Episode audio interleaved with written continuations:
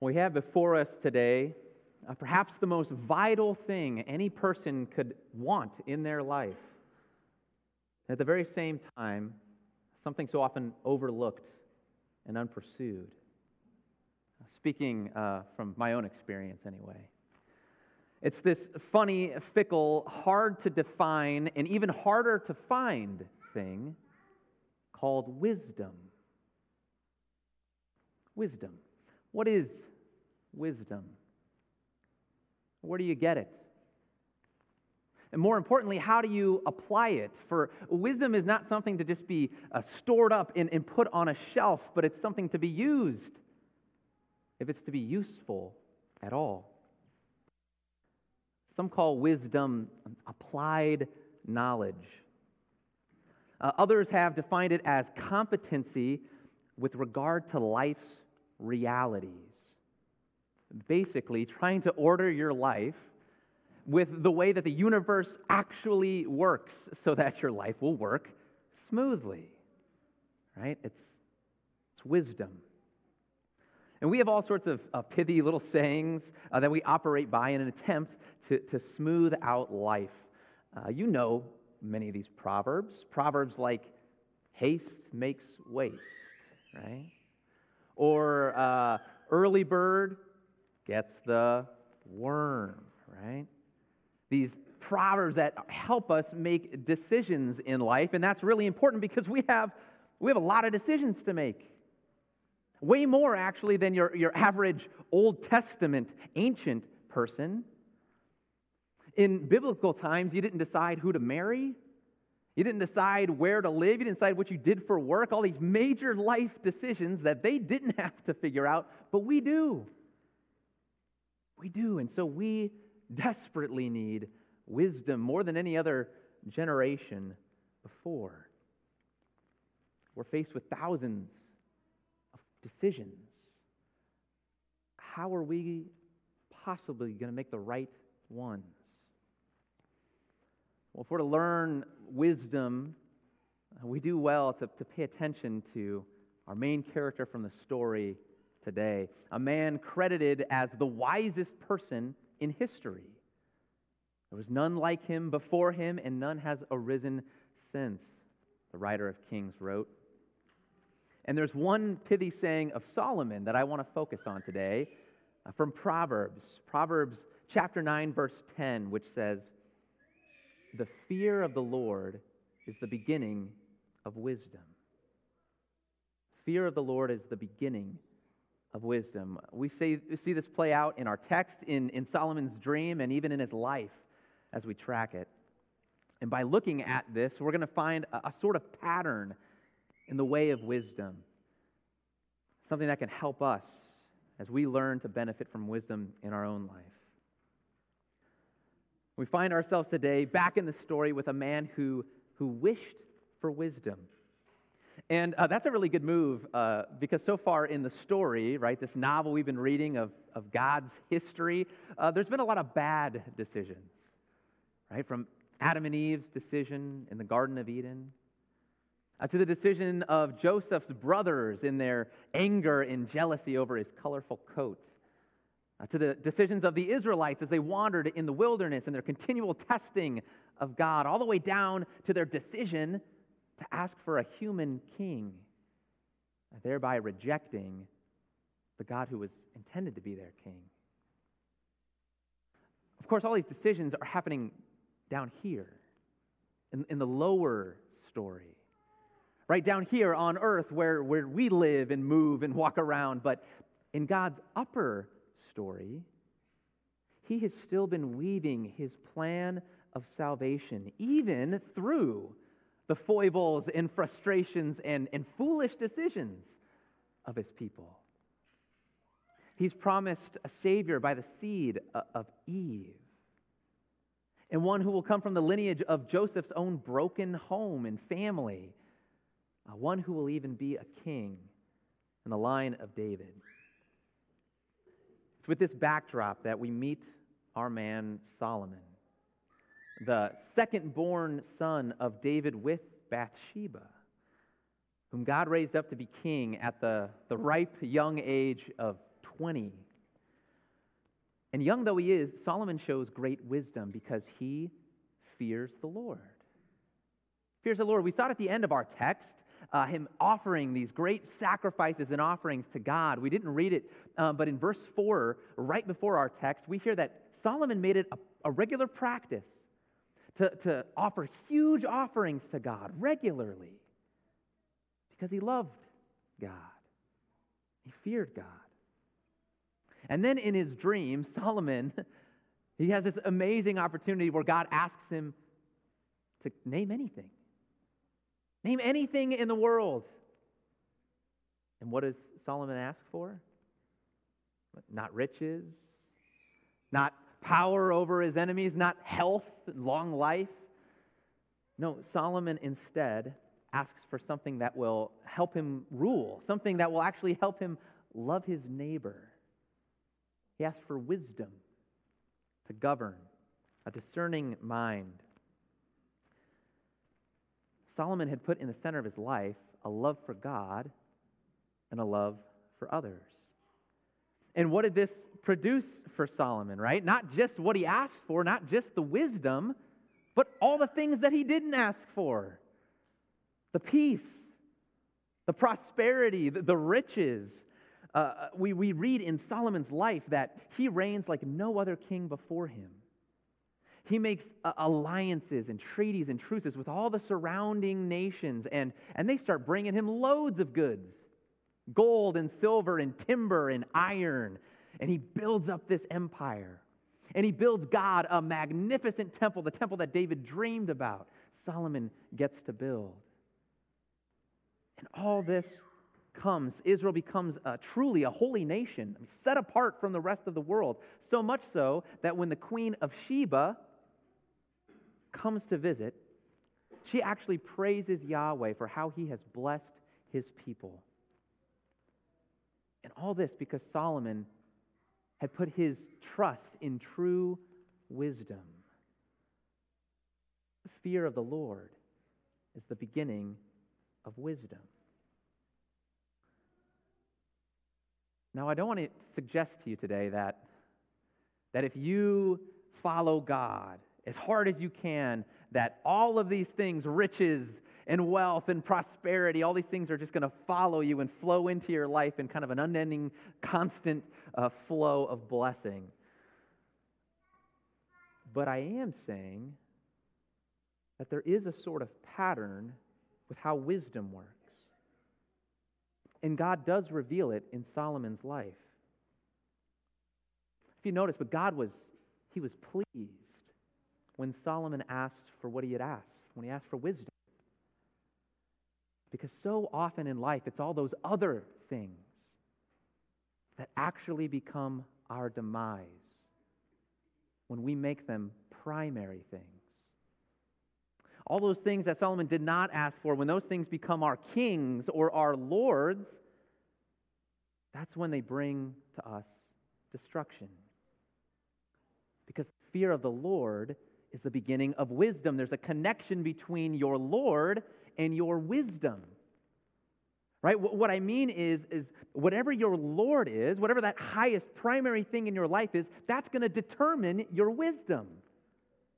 That's going to determine the choices you make. That's going to be your operating principle, whatever that highest thing is. So if you follow the true king, you'll have true wisdom. If you follow the red king, you'll have red wisdom. And if you follow the blue king, you'll have blue wisdom. You see, there's, there's lots of things that you can order your life with that will give you a certain wisdom. And You gotta, you gotta know this, that we are all, we are all ordering our lives after something. We're just built that way. But the question is, which one of these things will actually pay out? Which king will actually give what he offers? For instance, uh, say you make money your, your king. Right, your highest primary thing. You're going to make decisions on that basis, right? Because wherever your wisdom is, there your uh, uh, uh, decisions follow. Whatever your Lord is, there your wisdom is. So if money is your Lord and you're faced with uh, two jobs. One pays quite a bit more than the other. Well, if money is your is your king, you're going to go with the higher paying job. I mean, it's simple, no question, right? It's the easy pick. But here's the problem. The problem is that any wisdom that comes from anything other than the true king ends up being foolishness on its own terms, right? So you, you choose the higher paying job. It seems to make sense, right? Why not? You make more money. But what happens when you get into that job? Right? You find out that you're actually burdened in the job. It weighs on you, right? Because it's not a, it's not a great fit. The other job, the lower paying job, would have used your skills better. It was something that was more suited to you, but you went with the higher paying job, and so now, you know, you're grinding it out week after week, and you're kind of miserable in it, and you end up spending more money because you got to make life less of a drag, and you got the money to do it. But at the end of the day, you should have just went with the lower paying job. You would have been happier. See, the, the, the higher paying job, it ends up kind of collapsing under its own weight. It, it's foolishness. It doesn't pay out. I remember actually seeing this play out in, in a real person's life. Not with two jobs, but a guy by the name of Michael Larson. Michael Larson was a guy uh, back in the eighties who made it onto the game show Press Your Luck. I love game shows. If you don't love game shows, I'll explain it quick to you. Press Your Luck. Uh, the, the idea is there's this board, and it's got different monetary figures, right? And lights are kind of flashing on the board, right? And you got to press the button to stop on, you know, the highest figure if you're lucky, right? But the boards change, and they change, right? And, and, and the lights are flashing around, and every so often, the, the lights land on something called the whammy. You want to avoid the whammy. A little red devil, and he kind of snarls at you when you pick him. You know, he laughs in your face. Michael Larson, in his trailer home in Ohio, while he was unemployed, he became obsessed with Press Your Luck. He loved that show. And what he realized is there was a pattern. The lights flashed around and the boards changed, but only for so long, and then they came right back around. And the same pattern came back again. And Michael Larson memorized the pattern, and he practiced in his trailer home, and, and finally he applied, and you know what? Amazingly, he got accepted onto the game show. Press Your Luck. He used up almost all of his life savings to fly out to Los Angeles and to be on the show, and, and he went on to press his luck, right? And he won. Big. Bigger than any other contestant on any other game show ever before him. He he walked away with one hundred ten some thousand dollars, like three hundred thousand today. But you know what happened when he got home? Things collapsed. Michael Larson returned home to Ohio, and one evening he went out to a Christmas party. And you know, Michael, being concerned as he was with his money, he didn't put it in banks. That was not reliable, right? He kept it stashed in his house. Well, he returned home, and fifty thousand dollars were gone. Well, who could have done this? Right now, he's now he's tense, and now he's paranoid. Who who's stolen from him? And it starts to cripple and crumble his relationship because he can't trust anybody. Not with his precious money.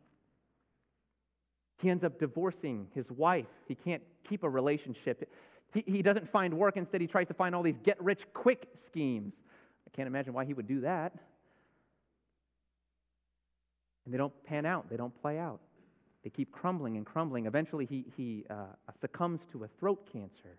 In nineteen ninety-nine, while the S E C is still pursuing him, a lawsuit against him for his corrupt uh, practices, some organizations he'd gotten involved with. See what happened when he made money his Lord, his King, his wisdom. He couldn't actually hold on to it. He couldn't attain it. The very thing that he was after, which he tried to hold on to, slipped from his fingers. Like a vapor, like a wind. He couldn't grab it. That same logic can be applied to anything in your life. Maybe money is not a danger for you as a king. But maybe your work is. Maybe you, you take pride in your work, you know, separate from mo- the money, just, just excellence in your work, right? Recognition. It sounds so much nobler than, than just money. But what happens in this scenario? If work really becomes your king, if that's your wisdom, you'll end up choosing work over rest. You'll end up choosing work over relationships, work over family. And what you'll find in the outcome is that the irony, all those things will work against your work, right? Your work will go down in quality because you need rest and you need relationships. The very thing you try to attain falls through your fingers. It's foolishness. What if your king is parenthood? Being a good mom or a good dad. You want to just provide the best for your kids. And you see, this isn't wrong, but it's it's dangerous if it becomes the most important thing in your life. Because if it does, then you start living out your own life kind of through your kids. And you start choosing things for them, things that you, you just know they're going to be good for them, they're going to be the best for them, and you keep pushing it on them because you have to. You have to be that best parent. See, if you do that, over and over again, your kids inevitably will be worn down from you. They'll start to despise you. And the thing that you were after, parenthood, will end up falling through the cracks. We see this principle play out in Solomon's life, actually. It's interesting. At the beginning, he it's like he held the secret to wisdom, right? The, the Fearing the Lord was the beginning of his wisdom. He was competent in regards to life's realities because he had put his hope and his trust and his focus on the one who had actually ordered life's reality. He was in tune with his Creator. But by the end, he, he loses his focus. Uh, chapter eleven tells us that Solomon had a thousand wives, uh, many of them from foreign nations. And that was common, right? As a king, you would marry other Uh, king's daughters to create alliances and treaties. But God had warned Solomon against this kind of thing. He warned his people about this kind of intermarriage because God knew the foolishness of man's heart and how quick it is to follow other lords.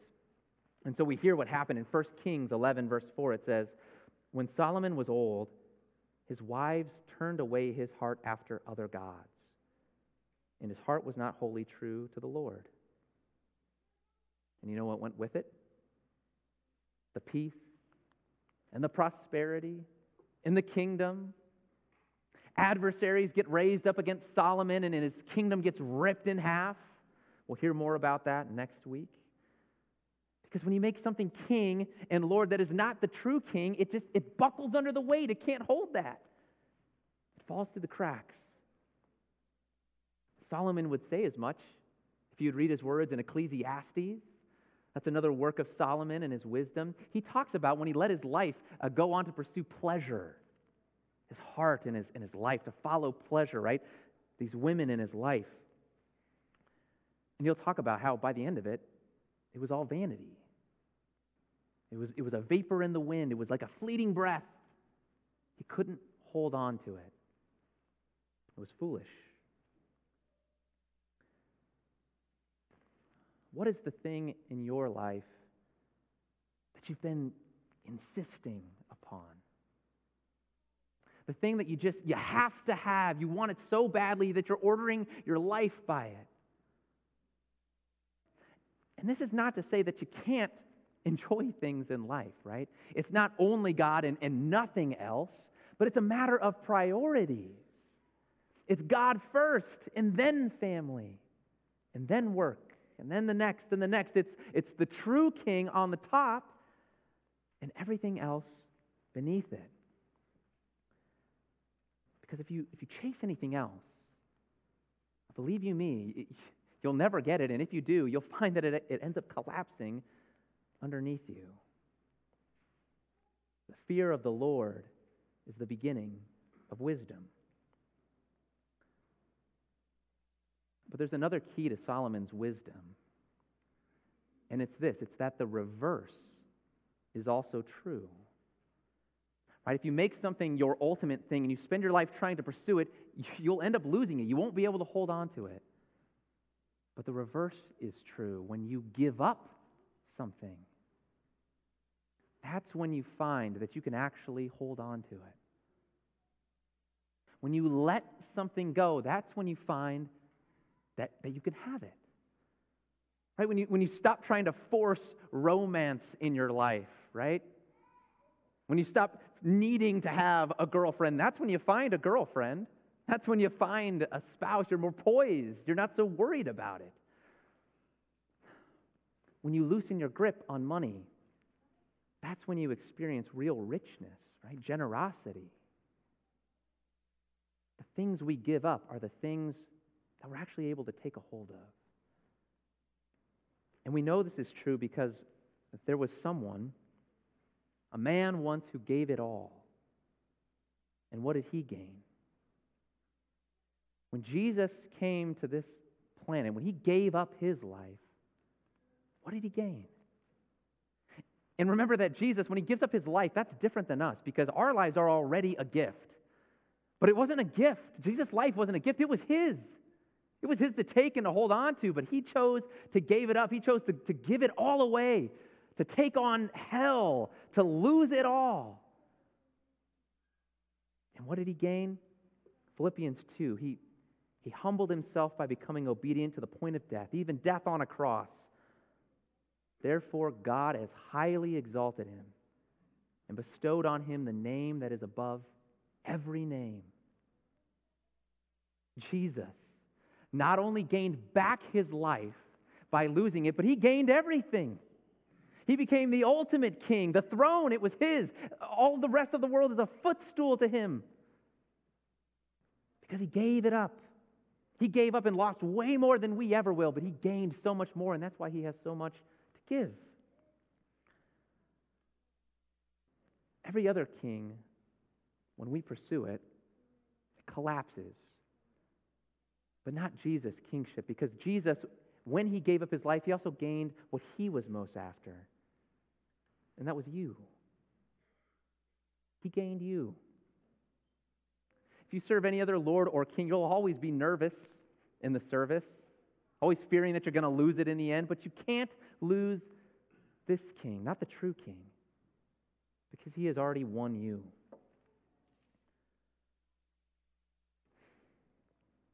So how do we apply this today? What do we take away from, from Solomon?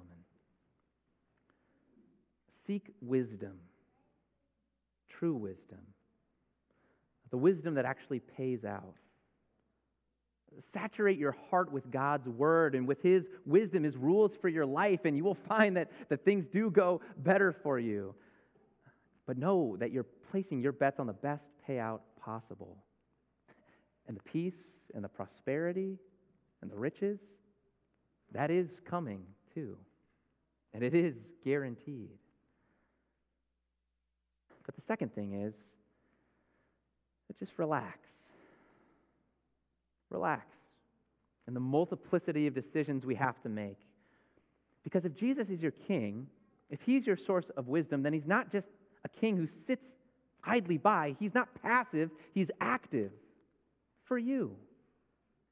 Right? If you're worried about this or that decision down here in the lower story, know that God is up there weaving together his plan for your life as well. If you make a mistake, he'll weave it in. Jesus will weave it in. He'll, he'll get you where you need to be. Relax. You know, make, make your decisions. Uh, pray to him, and, and, and don't be paralyzed by fear. God doesn't give us a, a watertight argument in his wisdom, but he does give us a watertight person. Come to him. God doesn't give us a set of concepts to believe in. He gives us a person to believe in. Come to him. Wisdom says, come, eat of my bread and drink of the wine that I have mixed. Leave your simple ways and live. In Jesus' name, amen. I invite you to rise as we stand now to confess our faith.